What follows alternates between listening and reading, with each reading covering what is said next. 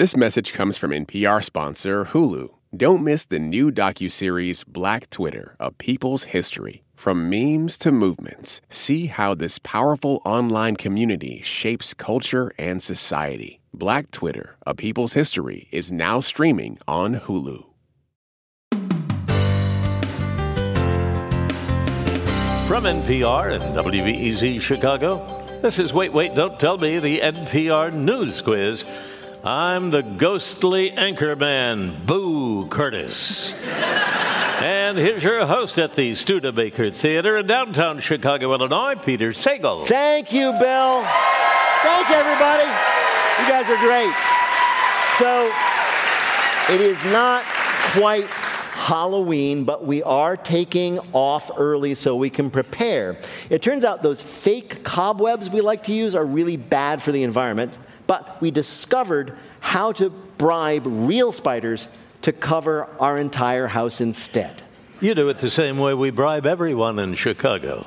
Unmarked packages of dead flies. So, while we're collecting all those, we thought we'd entertain you with some great material from our recent shows. Earlier this year, we went down to New Orleans and talked with longtime resident actor John Goodman. Here's an extended version of our chat. John Goodman, welcome to Wait, Wait, Don't Tell Me. Thank you very much, Peter. Thank you. It's an honor to be here. It's such an honor to have you. We're all a little intimidated because if, like, if any of us were to name our top five favorite movies, you'd just be in three of them. That's that's how it is. Um, you were out in L A. You were doing extraordinarily well as an actor. And you were like, I can't raise my family here. I well, I, I found out a long time ago I could pretty much live wherever I wanted. Yeah. And uh, if we moved here, I married a Louisiana girl from Bogalusa. And I, I reckon she could be near her parents when I was on the road all the time. Yeah? Yeah. And did it work out the way you wanted? Was it, was New Orleans just what you were hoping for? When better, better than. I'd, I'd been coming down here for years. Uh, I just love it here. And, uh, yeah, it How, could, couldn't be better. Oh. Have have have they accepted you after uh, eventually? Because I'm told people from New Orleans are a little suspicious of people from away. Who cares? No, everybody's very pleasant. Yeah, uh, I we, we we read that you were living in a haunted house here. I I yeah, it was just in just inside the parish line, and uh, we we've heard we heard too many things and. Uh, People suffered in there. Really? Yeah, it, it, it, it was really spooky, and it, uh, it felt affected by it. Yeah. Well, what sort of things would this? Oh, there were do? huge knocks on the on the wall. My daughter was a student at Newman, and she was in the band, so she would play a little xylophone thing. And my mother-in-law and her husband were sitting on the porch one day, and they heard a, her little xylophone piece go off. And no. She was in school. Wow. Whoa. Yeah, and. Uh, We were awakened in the middle of the night several times by just, it sounded like somebody was sledgehammering above our bed. Right, uh, so we know, one thing we know about the ghost was it was a percussionist. Yeah. Right. And he hung out with a lot of bands. Yeah, I know. Here here in New Orleans, even the dead want to get into music. It's just that's the kind of culture that you have here. Do Are people in New Orleans cool when they see you on the street? Like, oh, yeah. They don't care. Yeah. They really don't. That must be great. Up, yeah, everybody's nice and... Uh, Yeah, they don't care. It's just, uh, how you doing? Yeah. Where yeah. you at? That's good. You've adopted that. That's good. Yeah. Um, usually, we we always ask people like yourselves uh, what role you're most known for. And usually when we ask that, we can guess. In your case, I absolutely can't because you've done so many different things over the years, some some of them like incredibly iconic. Like you were the dad on the most successful sitcom of the nineties, Roseanne. You were in like those Coen Brothers movies, The Big Lebowski. You were like, you know. I, I, and I couldn't guess. You were like Sully in like some beloved children's movie, Monsters, Incorporated. So is there an answer? Is there something that most people like go for? Immediately? Uh, you, it's usually uh, big. If they're tourists, it's Big Lebowski. If they're younger, they grew up on Roseanne. Right. Uh, but yeah, it's between those two. Did you know that movie in particular was going to become what it has become, which is this Absolutely enormous cult? Absolutely not. And uh, I had so much fun doing it, I really didn't care. Really? I didn't care if they released it. No, we we, we had a ball making it, and the, and the script was just so damn good. Right. Um, I, I never never gave it a thought. I heard somebody that the one of the Coen brothers said about you, and they were trying to describe your appeal and why they love using you in their movies. They said, he's like this normal guy, but he's crazy. And I, I was like, because it's genuinely weird. In, in certain of your roles, certainly on, uh, in Roseanne and then and then The Conners, and uh, as in the Monsters, Incorporated movie, you can be absolutely adorable and cuddly, and you have also played roles in which you are none of those things and are kind of scary. If you're cuddly and adorable, there's got to be a reason why, and it's usually filthy. Really? Um, so you're telling like like Sully from Monsters, Incorporated has a terrible backstory. You, you don't like, want to know. Yeah, he stopped killing. He decided just last month to stop killing people, and he's really trying to make up for it. In three D. Yeah. I know.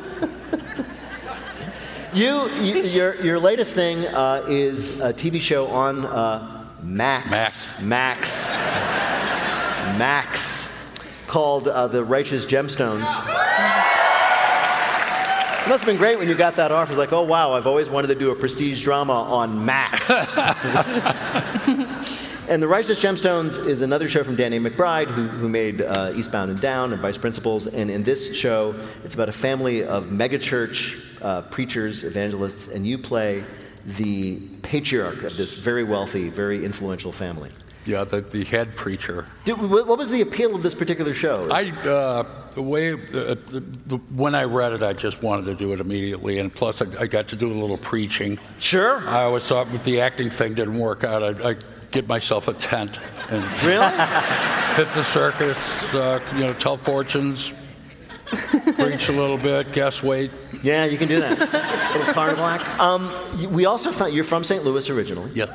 And we heard that when you fly into the Saint Louis airport, you are greeted, like the baggage claim, by the voice of John Goodman. Is that the case? I haven't flown into Saint Louis for so long, I don't know. Really? Do you remember? It, so- it sounds great to me. Yeah. Well, you know, Bill here is the voice of, of Chicago, at the Chicago airport. Mm. So we have, like, the voice of two American cities on stage. Yeah. And I do the voice of New York. I'm I'm walking along here. It's, walking. It's our friend Ratso. That's me. Well, John Goodman, it is absolutely a thrill to talk to you in real life, uh, I have to say. But we have invited you here to play a game we're calling... You're a good man, but who's a good boy? You're thinking, good man? Who's a good little, who's a good boy? Who's a good boy? Dogs. We're going to ask you... Three questions about man's best friend. Answer two. Yep, yeah, there you go. Answer two of them correctly, you'll win our prize for one of our listeners. Bill, who is John Goodman playing for? Eric McDonald of New Orleans, Louisiana. How can I screw this up? Could be a neighbor. Could be coming over if you mess this up. All right, you ready to do this? Yes, sir. All right. Uh, one of the Russian space dogs, one with the name of Brave, was a very good boy. He distinguished himself uh, before his launch into space back in the sixties. How? A, he tore up a Neil Armstrong chew toy on Russian state T V. B, he humped the rocket, a tradition all cosmonauts now do before launches for good luck. Or C, Brave, true to his name, ran away the day before his launch. I'm going to opt for C. That's what he did. Much as we all love humping rockets, I know. I'm going to go for C. Yeah, he got the hell out of there. Uh, he was not the only Russian space dog to run away uh, the day before the launch. So did a dog named Bobik, who was replaced, and I'm serious, with a dog they named Substitute for Bobik.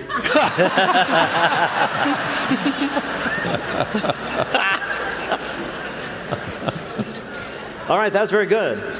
You have dogs, right? Yeah, two. Yeah. They're waiting for me at home. Are they really? Yeah. What are they up to when you're away? Uh, one got my corn dog last night, and you know how painful oh. that can be. Oh, yeah. Uh, so sorry. All right, second question.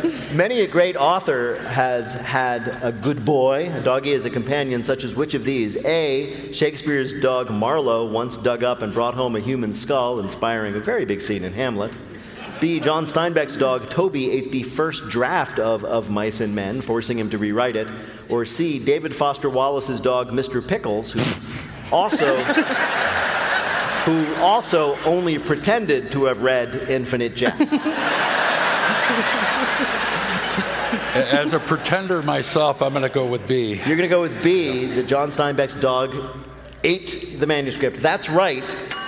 Steinbeck wrote in his journal in nineteen thirty-seven, minor tragedy, my pup left alone one night made confetti of about half of my manuscript book. Oh. Did they have a corn dog on it? They might have. That's a lesson. Don't leave your corn dog on your manuscripts. Okay. Now, if you really want to see the best good boys in the world, you have to go to the Westminster Dog Show. What's one thing trainers do there to make sure their dogs give their best performance at the dog show? A, they give them doggy Ozempic. B, the night before the show, trainers sleep in the crate, dogs sleep in the bed. Or C, during the competition, to make sure the dogs maintain constant eye contact with the trainer, the trainers keep a dog treat in their own mouth. Oh. C. Yes, spoken like a dog owner. And trainers, if you're listening out there, next time try a corn dog. They they they, they put the, the treat in their. They put the treat in their own mouth and they kind of hold it there, and the dog's like it's what keeps the dog focused on them. Oh, I hope they scrape their tongue afterwards. Yeah. Like, that's like, oh. Bill, how did John Goodman do in our quiz? He is in rare company. John, you got him all right. You're a winner.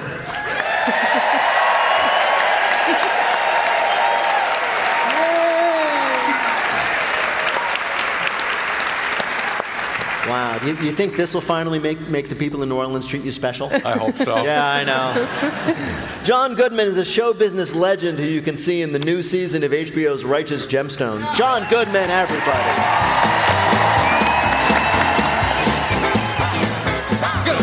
A girl I can love and trust. You can take me home, and if you're having sus, she takes me on. She gotta take my dog. Cause wherever I go, so goes my dog.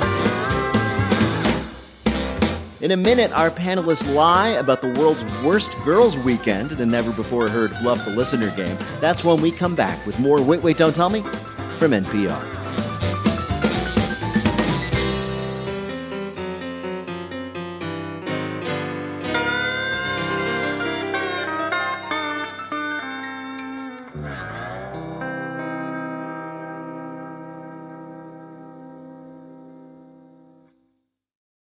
Support for N P R and the following message comes from Front Door. We all have that endless home to-do list. Repair the leaky dishwasher, fix the fridge, get the faucet to stop dripping. Get it all done with Front Door, the one-stop home repair and maintenance app. With Front Door, you can video chat with home repair experts, diagnose the problem faster, and cross off that to-do list. Now, when your home needs fixing or maintenance, just open the Front Door. Download and get unlimited video chats with an expert for just twenty-five dollars a year.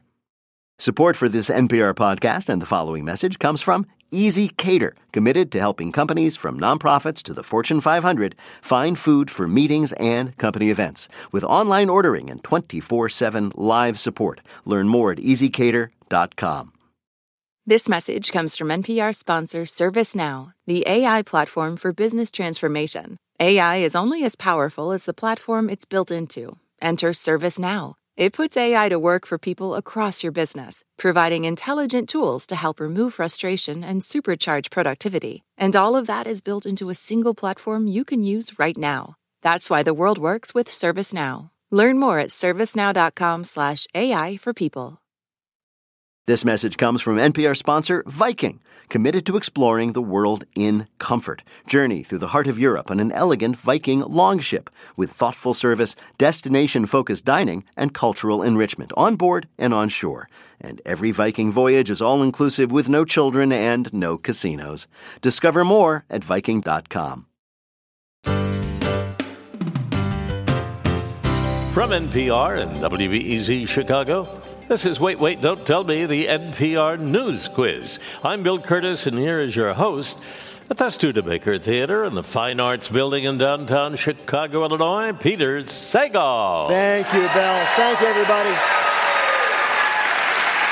Thank you so much. Um, so earlier this fall, we went to Ann Arbor, Michigan with panelists Eugene Cordero, Faith Saley, and Bobcat Goldthwaite. And while we were there, we did what we always do. We lied to one of our listeners. Right now, of course, it's time for the Wait, Wait, Don't Tell Me Bluff the Listener game. Call one eight eight eight wait wait to play our game in the air. Hi, you are on Wait, Wait, Don't Tell Me. Hi, how are you? I'm fine. Who's this? My name is Leanne. Hey, Leanne. Where are you calling from? I'm calling from Rockledge, Florida. Rockledge, Florida. Absolutely beautiful place. What do you do there? I work at an elementary school library. You do? I In Florida. Wow. In Florida. Thank you. Is it, how, is, how is that one book doing yeah. in your library? no, no, no, no. We, we don't make fun... We don't make fun of school librarians in Florida. Right, you are you're on a saint. The front lines, and we are behind you. Uh, Leanne, it's nice to have you with us. You're going to play our game in which you must try to tell truth from fiction. Bill, what is Leanne's topic? Worst girls' weekend ever. It's it's hard to ruin a trip with your best girls, especially when your G F's got all that riz. But this week we read a story about a girls' trip that went bad, and our panelists are each going to tell you about it. Pick the one who's telling you the truth, and you'll win the Wait Waiter of your choice in your voicemail. You ready to play? Um, sure. You had to think about it? I'm just telling you, I'm I'm not good all at it. All right, all right. Yeah. We are, as I indicated earlier, you are a hero to us. We are here for you. I, I am on your side. We we will help you out. All right, well, here we go. Let's hear our first story. It is from Eugene Cordero. Sometimes you know just what your friends need to relax. Other times, not so much. Julie McSorley thought she knew exactly what her good friend Liz Cottrell needed to escape the daily grind and stresses in life. A morning kayaking and whale watching in California's beautiful Saint Louis Obispo Bay. After witnessing great humpback whale activity the day before, Julie was eager to share a similar experience with her friend Liz. Liz was not as excited about the excursion, but McSorley promised that the kayaks are so stable, they'll never dump over, and you'll be safe. As the two women rowed out, they saw plenty of whales in the distance. And the longer they stayed, the closer the whales came. They were loving it until the mouth of a humpback whale surrounded the women and their kayak and dragged them under the water. Luckily for Julie and Liz, they were spit out. When the ladies returned to safety, all that was lost were their breath and their keys.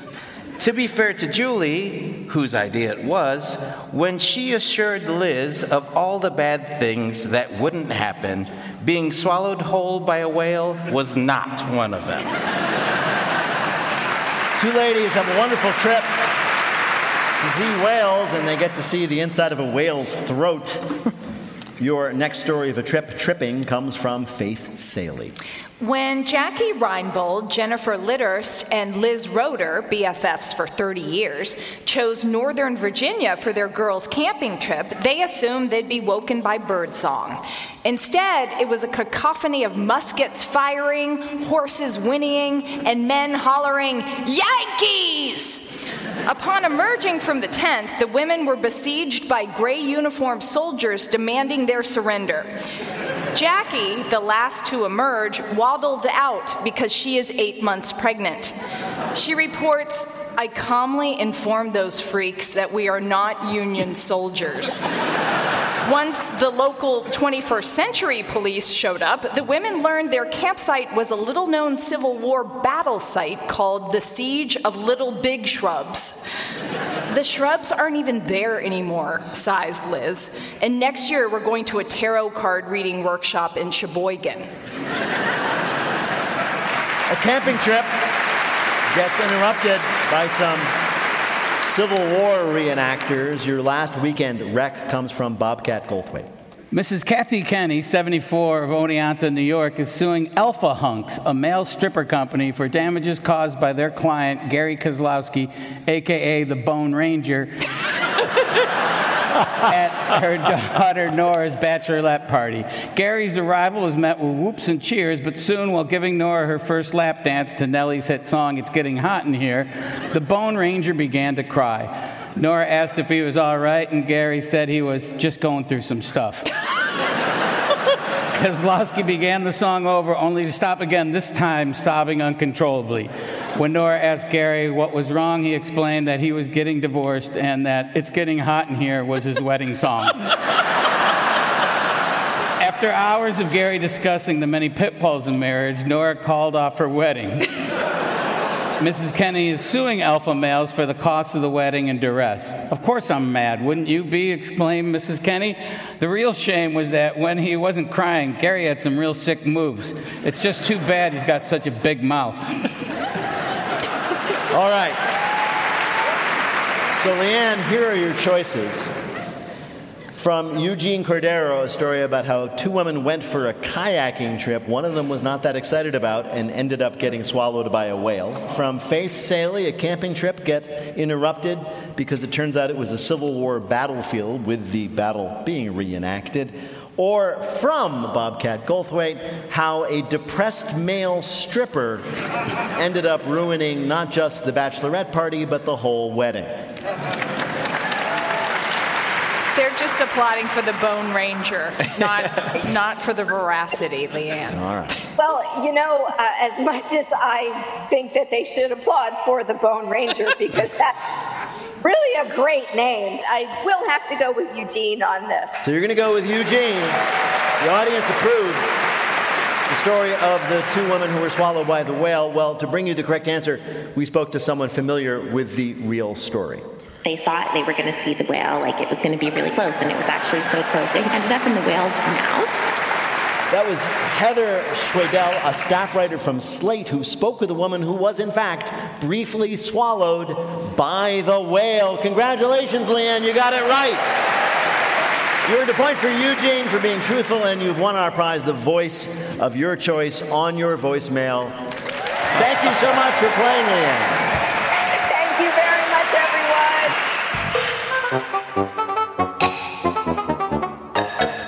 And here's one of our favorite recent conversations with actor Sam Waterston and guest host Karen Chi. Sam Waterston, welcome to Wait, Wait, Don't Tell Me. Oh, thank you so much for having me. I love this show. Oh, my gosh, that's so nice for you. You must be so bummed that I'm not Peter. It's okay. um, Sam, I have some questions about Law and Order. You've been on Law and Order, as I mentioned, for sixteen years. In those sixteen years, you could have gotten several actual law degrees in that time. Do you think you could pass the bar if you took it now? Oh, oh most certainly not. And and and um, absolutely nobody should ever come to me for law advice. That's. Uh... Do you have people coming up to the street when they recognize you? Do they ask you for legal advice? No, but I've had more than a handful of people come up to me and say that they became lawyers because of me. Whoa. That's so nice. Is there any part of you that's disappointed that they didn't become an actor because of you? uh,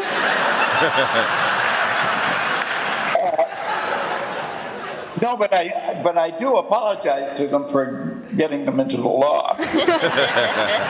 That's so great. Do you feel like you know um, enough about the law that you could defend yourself if you ended up in court? Anybody, defend, you know, there's an old saying in the law, any, anybody...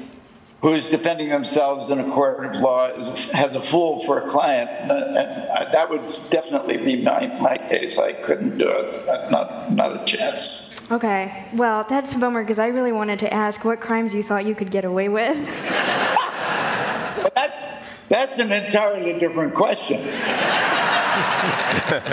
You have a list ready to go. Um, do you feel like, because you have shot in, you know, you've shot on location in so many places in New York, does the whole city feel like a set to you at this point? Yeah, what what what it feels like to do Law and Order was like you were the city's mascot. People people would shout at me across the street, "Hey, Law and Order!" Do you think they're telling you to just behave better? um, you've, I know we've been talking a lot about Jack McCoy, but you've played a lot of really iconic roles. You've played Abraham Lincoln multiple times. Um, mm-hmm. Do you keep pursuing that role because you know you look really good in a stovepipe hat? I always said that there ought to be some compensation for an actor who's plain-looking. um, Sam, I gotta be honest, when we wrote that question, I worried it was gonna sound like I was hitting on you. And I want you to know I am. Okay. I do have more questions, though. What is a role you've always wanted to play but never had a chance to? Uh, Iago. Wait, the parrot in, in Aladdin? The Iago. That's it. Yeah. Great. No follow-up questions. um, you also did Shakespeare, speaking of which, for a very long time. When you memorize a big Shakespeare part, I know so much of it is like lots of monologues and stuff. How long do you retain that memorized text, and can you summon up a monologue now? Oh, what a rogue and peasant slave am I. Is it not monstrous that this player here, but in uh, fiction and a dream of passion, should move his soul so to his own conceit that from his visage all his... Well, that's it. I can't go on any further. Wow. Uh, Good memory. That's deep. I saw you, I saw you, this is Helen Hong. I saw you once at Shakespeare in the Park, in Central Park. And I... enjoyed you so much and got so many mosquito bites. You were worth getting eaten alive by mosquitoes. Thank you. Um, so as Helen mentioned, you do Shakespeare in the Park in New York. What is the craziest thing that happened during a live performance? Well, most of the crazy things are, can be attributed to the raccoons. Were they playing a part in the play? The entire audience lost interest in the play because a family of raccoons lifted the bottom edge of the curtain. What? And looked out at the audience, and the, the little one ran out and threatened to, to join the audience, and they got... Ah, that's theater right there, baby. That's incredible. There, there was no other show going on that night. That was it. You got Shakespeare... blocked by a family of raccoons? Yeah. Damn, you have the cutest laugh. What? That was so well, sweet. You guys are so funny. Aw, shucks. He's hitting on me, too. Sam, I feel like we could talk to you forever, but we've actually asked you here to play a game that we are calling... Dum Dum. That was Bill's beautiful rendition of the Law and Order theme. Um, and the only thing more synonymous with Law and Order than you is that famous two-note da-dum theme. So we thought we'd ask you about dum-dum pops, the famous lollipops that you get for free when your mom brings you to the bank. Bill, who is Sam Waterston playing for? Sarah Carpenter of Portland, Oregon. Sam, no pressure, but her fate rests in your hands. Uh, here's your first question. Mixed in with classic flavors like cherry, cotton candy, and cream soda, Dum Dums are famous for having mystery flavor pops. What is the mystery flavor? A, a brand new flavor designed by the current employee of the month. B, a mix of flavors because they don't clean their machines in between flavors. Or C, guava. I'm going with C. Do you want to guess again? I want to go with uh, flavor designed by the employee of the month. Sam, you're killing me. I'll give you. I'll give you one more guess. With unclean machines? Yes. Ew! Really? Yeah, we'll give it yeah. to them. It's true. Instead of cleaning their machines, they just add in the new flavor and call it mystery flavor Ew. Until the previous flavor is all gone. It's gross, but it's efficient, like a plunger. your next question. In nineteen ninety-seven, Doctor Irving M D became a Goodwill ambassador for Dum Dums, sharing the treats with hospital staff. Now tell me, what is unique about Doctor Irving M D? A, he won an award for the pediatrician with the most fun waiting room. B, he is the fifth out of the five doctors who don't want you to chew sugarless gum. Or C, he is a capuchin monkey.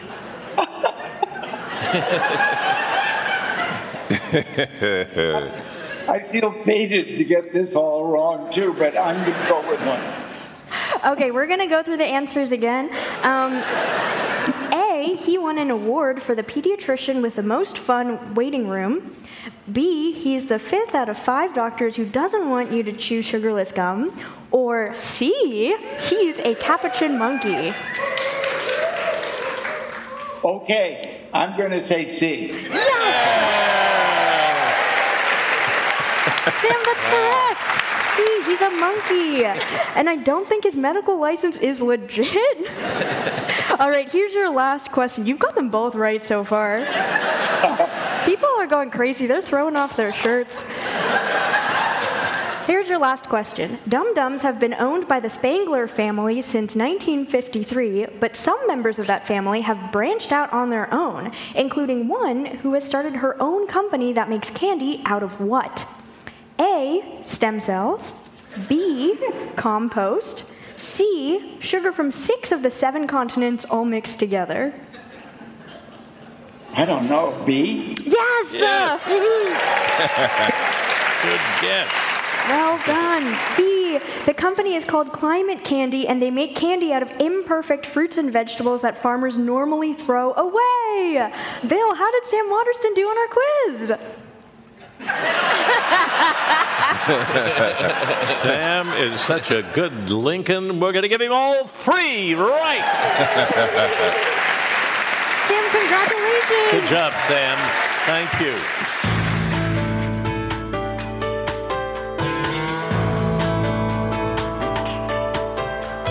When we come back, a dip into the archives for interviews with Jenny Slate and the Police's Stuart Copeland. That's when we come back with more Wait, Wait, Don't Tell Me from N P R.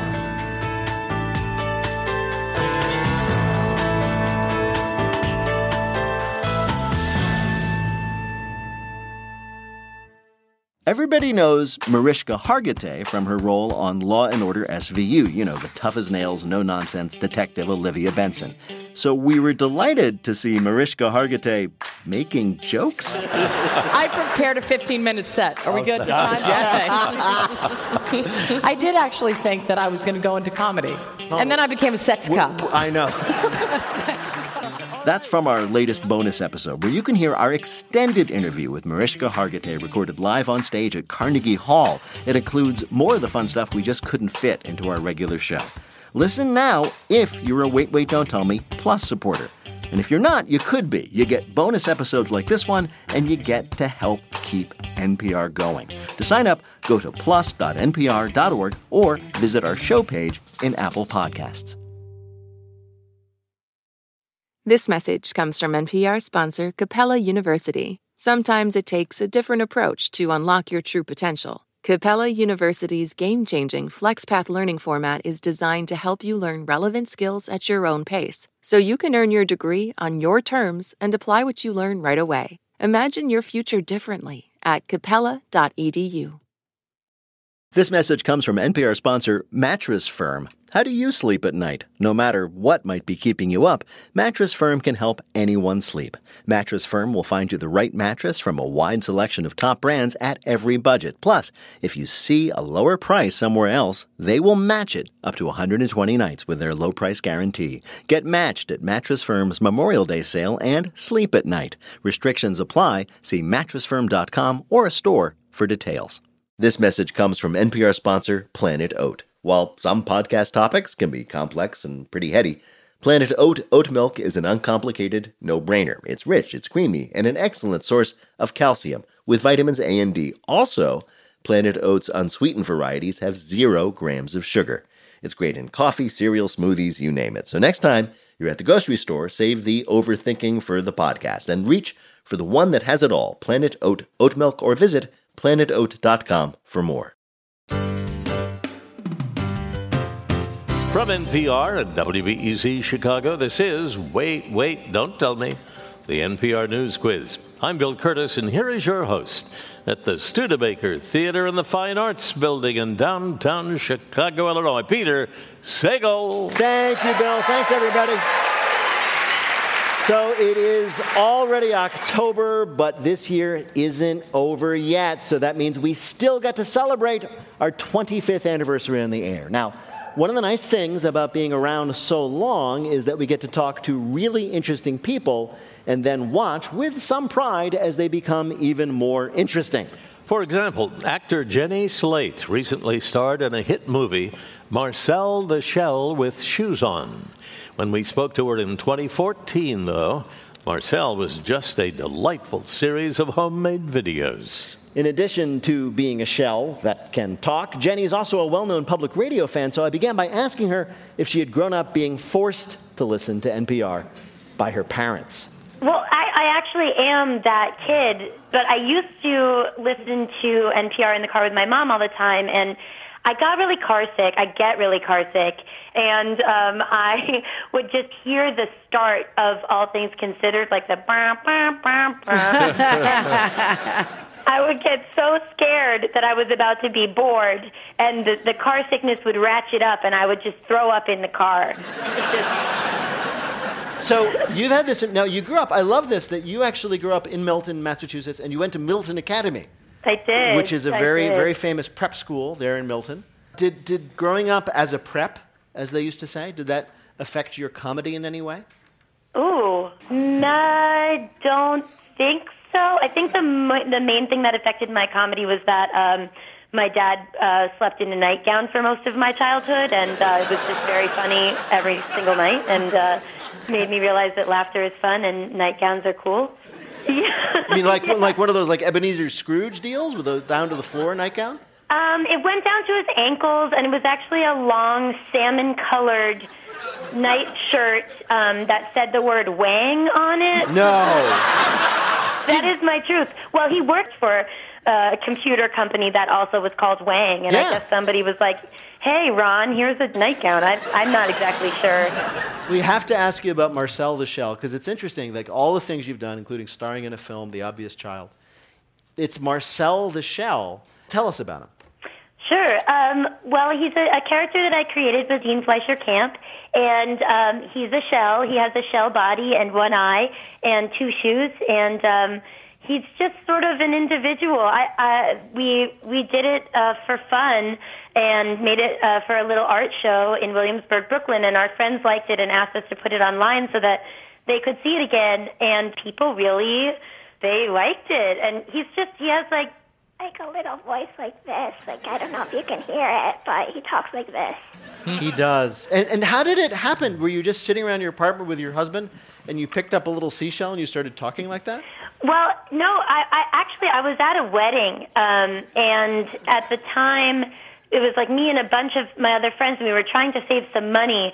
So there were like seven of us in one motel room in Pomfret, Connecticut. And um, I just felt so squished, and like all these boys were, they were all in the bathroom longer than I ever was, and I didn't have any space, and I think something in me kind of snapped, and I was just like, I'm never getting into the bathroom! You know, and I just started talking this little voice, um... Or that's, that's how I remember it. And then my best friend Gabe said, well, yeah, that's also kind of true, but never forget that the night before you drank a million beers, hijacked a karaoke machine, and then jumped up on top of an eighteen-wheeler. So you broke your brain, and then you made art is what happened. I, that's it. I was going to ask about, because you've done so many things in comedy. You were a stand-up for a while. Is yep. it true that you had trouble with stage fright? Yes. Um, I got terrible stage fright when I moved from New York to Los Angeles. Also, that's when I developed like a lot of other uh, weird fears, like a um, fear of coyotes, which is a bummer. Yeah. That continues. You're, you're afraid of coyotes? Oh, big time. How big does the, time. How does the fear of coyotes manifest itself, Jenny? You know, those dogs, I just feel like they're coming for me. I really do. They're Most, always th- laughing. Yeah. Yeah. It's like the coyotes are judging you. Yeah. You know, it's just the idea of like an, an organized group about to play a prank on me, and then the prank is that they eat me. What's amazing is you live in a, you're you're you're a comedian in L A. There are so many people who will judge you already. You don't need to bring the animals into it. That's really true. I've never thought of it that way. I guess I went right. I went right past the humans. It was like, everyone here is fine. It's these wild dogs that don't like my ass. Exactly. Okay, Jenny Slate, we've invited you here to play a game we're calling You're Jenny from the Block. As hard as you try, as far as you go, you will only be the second most famous Jenny in the world, after Jennifer Lopez, the dancer, singer, actor, impresario from the Bronx. So we're going to ask you three questions about J-Lo. Mm-hmm. Get two right, you'll win our prize for one of our listeners, Carl Castle's voice in their voicemail. Bill, okay. Who is Jenny Slate playing for? Diane Robinson of Mainz, Germany. Mainz, Germany? Mm-hmm. I think. All right. You ready to play, Jenny? I'm ready. Here we go. Here's your first question. The obsession with Jennifer Lopez's rear end began around nineteen ninety-eight, with some crediting a story in the London Times about what it called a, quote, her backside, her butt, her rear, her rump, her posterior, her gorgeously proud buttocks, unquote. B, quote, the caboose that won't vamoose. Or C, quote, her rather well-defined gluteal muscles, unquote. um, I will go with B. No, I'm afraid it was A, her backside, her butt, her rear, her rump, her posterior, her gorgeously proud buttocks. Oh. All right, you still have two more chances. Okay. J-Lo is famous for her romantic relationships, but her first marriage was to whom? A, famed French intellectual Bernard-Henri Lévy. B, a nice guy from the neighborhood who supported her through the tough times before she started to make it. Or C, a waiter at Gloria Estefan's restaurant in Miami. oh. oh, this is tough stuff. Okay, let's go with C. You're going to go with C, a waiter, waiter. at Gloria Estefan's restaurant in Miami, and you are right. Yes. All right, well, you have one more question. Now, we, we move forward. So she, she divorced the, the waiter, and she moved forward. She got engaged, famously, to Ben Affleck. They became uh, Bennifer, right? That's right. What they were called. And uh, they did reportedly draft a prenup that, among its uh, provisions, stated what? A, they were contractually obligated to have sex four times a week. B, for the duration of their marriage, he would go by Baaf. Or C, they could be instantly divorced just by saying the word Gili three times. Gili, Gili, Gili. What was the middle one? For the duration of their marriage, he would have to go by, I guess, Baaf. You're going to go with A. You are right. Yeah. The London Times reported that their prenup stated they would have to have sex four times a week. Wow. Yes. Bill, yeah. How did Jenny Slate do in our quiz? I'll tell you who won, and that was Jenny. Two out of three. Well Yay. done, Jenny. Oh, good. Jenny Slate, thank you so much for joining us. Thank you Bye, for Jenny. having me. It's been what fun fun to have you. Talk to you soon, Jenny. Bye-bye. Okay, bye-bye. Thank you. This message comes from N P R sponsor Grammarly.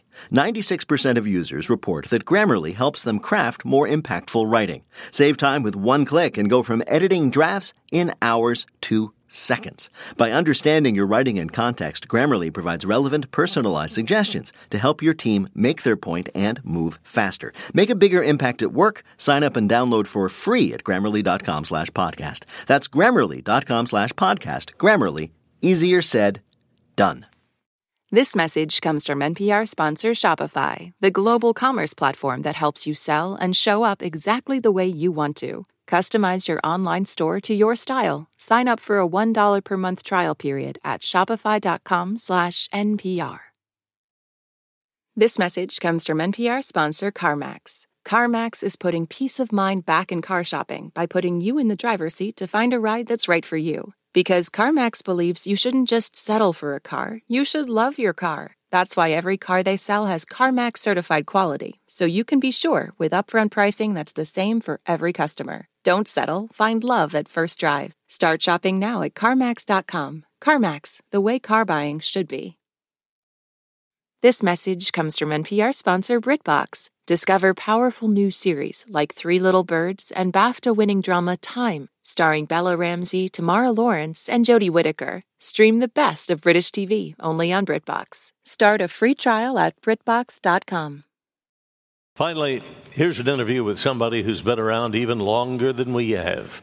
Stuart Copeland began his career in the nineteen eighties as the drummer with the Police and has gone on to a remarkable career as a composer. Stuart grew up in Beirut, of all places, the son of a diplomat, or at least that was the story. Yes, I was a diplomat. My daddy was a spy. He and was? His, his, absolutely. He was fighting the Cold War for you and me. And and how long How long were you in Beirut? When was this? It was like the... the fifties, I was pretty much over there until about fifteen. Then, yeah. I, then, I, then my father's cover was blown, and uh, he packed his family out of Dodge and sent me to boarding school in England. Stuart, when you were little, did you know your dad was a spy? No, I didn't find out until I was in college in California. How did that conversation go? Oh, he wrote a book. I, I literally found out about it on my the liner notes of my father's book. Really? Well, I've been kind of whispering on, on, at school. You know, my brother Miles came home one day and said, "Dad, is it true you're a spy?" And he looks at him hard, and he says, "Son, who wants to know?" Whoa. So how do you go from being this kid in this boarding school in England to one of the three members of basically the biggest rock to band the of the nineteen eighties? The of London in nineteen seventy-seven. That was pretty hard scrabble, too, the punk revolution. You were, you were, you, you were in the midst of that, that whole sort of punk thing? Yeah, uh, we were a couple years too old for it, uh, Stingo and I. We were actual professional musicians. We were about twenty-four. Did you just call your collaborator Stingo? Yeah. Was that his original? That's one of the nicer things that I call him. Obviously, you know, the, the Police became enormously huge. Uh, I, I, you know, you couldn't turn on a radio around nineteen eighty-two without hearing your songs. Uh, what can I say? What, was it ever uh, tricky having that be your band name legally? Where you'd go to a hotel no, and be like, "Hello, well, we're the Police," and they'd be like, "Here's five thousand dollars." The party's ruined. You know, we arrive at a party. You know, we're in some town. Hey, who's throwing a party? Come on now! We go down to the party, and we arrive, and we can hear the sound of toilets flushing. Just out of curiosity, how did you guys pick that name for yourself? I actually started with the name of Expletive the Police. Um, I found, actually, my I've got my diaries from that period, and I've got a list of band names. Really? Each one lamer than the other. Was it like... Heavy Artillery, Teeth Attack, London Teeth. I was into teeth for some reason. Teeth. You know, the Jaws of Hell. How, Dentists. How about, yeah, the Mounties. The Mounties would have been no, awesome. Well, well uh, no, we didn't have any other law enforcement uh, imagery. It was yeah. mostly teeth. Teeth. And you went with, ironically, with an on-tooth name. Uh, yeah. Now, now you are uh, a professional rock and roll drummer. You were a drummer for one of the great rock bands of all time. You, you ha- please be truthful with us. Do you hate drum solos too? Right? I played two in my career. One was on the Letterman Show. Yeah. The other was on the Serengeti in Africa in a cage surrounded by hungry lions, which was a scene from my film, The Rhythmist. Did the lions do what the rest of us do with drum solos and turn around and go get a beer? No, they did not. What did they do? Uh, they had been starved for a few days so as to be photogenically aggressive. Uh, the cage that I was playing in was festooned with steak. And um, the only thing was that these ones here uh, came running right up to the thing, and they're grabbing at the cage. And then I started playing my drums. And then they ran away. And so, to get the shot, I had to pretend to hit the drums and not actually hit them because they'd all go running off again. So it went off, but they'd, they'd come back pretty quick for the meat. One of them got his paw under the cage and his talon stuck into the machine head on the front of the bass drum and was pulled at the thing. It started to go weird. That was the other drum solo I played in my career. That's when it started to get weird? Oh, Stuart Copeland, what a delight to talk to you. But we have asked you here to play a game we're calling... You have the right to wonder what the heck I'm doing. You were in the band The Police, of course, but what do you know about the real police? We're going to ask you three questions about questionable police tactics, and if you answer two of them right, you'll win our prize. One of our listeners, Carl's voice on the home answering machine. Carl, who is musician Stuart Copeland playing for? Stuart is playing for Peter Jansen of New Haven, Indiana. Peter, right. I'm here for you. All right, here we go, Stuart. Buddy. All right, Stuart, here we go. In twenty eleven, an undercover sting, ha, run by the New York Police Department went terribly wrong. Why? Was it A, before going to the steam room with the suspects, the lead undercover officer forgot about his N Y P D Forever tattoo? Was it B, they set up a fake barber shop to lure crooks, but the policeman slash barber did a terrible job cutting hair? Or C, the cop who met the suspects kept trying to crack up the guys listening back in the van by making fart noises into his hidden body mic? All right, let's go to the last one. That, that is a great story. It would, it'd be funny. But in fact, it was the barber shop is what happened. Uh, they set up a barber shop, and they had a cop cut hair who didn't know how to cut hair. Well, that's pretty good. So Actually, nobody, that's not bad. So nobody came back to the barber shop, including the other undercover cops. Right, yeah, who all looked looked like hell. It was a disaster. All right, you still have two more chances. Wasn't half as bad as the plastic surgery clinic. Though. Oh, that'd be terrible. Shut up. Next question. Another group of N Y P D officers arrested two suspicious youths on a drug charge for possession of what? A, some Jolly Rancher candies. B, a jar of Guy Fieri's donkey sauce. Or C, a rusty ShamWow. Well, I am unfamiliar with all three of those things, which equips me perfectly to make a choice. I am going to go with number two. I like your logic, but it was in fact the Jolly Rancher candies. The arresting officer thought they were crystal meth. Oh, man. Okay, here is your last question. A Tennessee cop got into trouble last August when he fired his service weapon. For what reason? A, to signal the start of a Pinewood Derby race for eight-year-olds. B, to knock his lost Frisbee out of a tree. Or C, to keep a wild turkey from pooping on his cruiser. He got fired for any of those things? Well, he was disciplined for doing these things. All right, he was okay, not fired. Okay, okay, number one. You're going to go with the Pinewood Derby, that he started a Pinewood Derby race for eight-year-olds, little little balsa wood cars, and he fired his gun in the air to start it.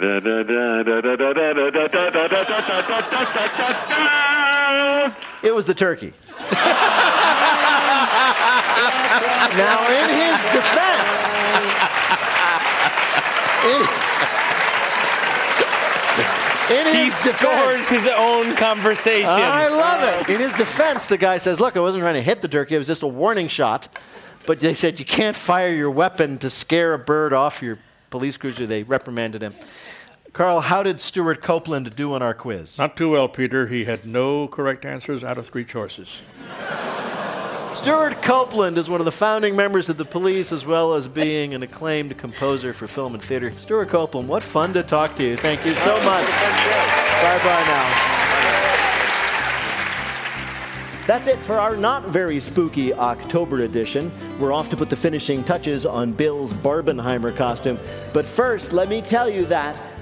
Wait, Wait, Don't Tell Me is a production of N P R and W B E Z Chicago in association with Urgent Haircut Productions. Doug Berman, Benevolent Overlord. Philip Godke writes our limericks. Our public address announcer is Paul Friedman. Our tour manager is Shana Donald. Thanks to the staff and crew at the Studebaker Theater. B J Liederman composed our theme. Our program is produced by Jennifer Mills, Miles Dornbos, and Lillian King. Special thanks to Monica Hickey. Special thanks as well to Peter Gwynn. Our vibe curator is Emma Choi. Our technical direction is from Lorna White. Our C F O is Colin Miller. Our production manager is Robert Newhouse. Our senior producer is Ian Chillog. The executive producer of Wait, Wait, Don't Tell Me is Mister Michael Danforth. Thanks to Bill Kurtis, all of our guests and panelists, and of course to Carl Castle, whose voice we were lucky enough to hear again. Thanks to all of you here at the Studebaker Theater. You are so wonderful, and thanks to all of you for listening. I'm Peter Sagal, and we'll see you next week.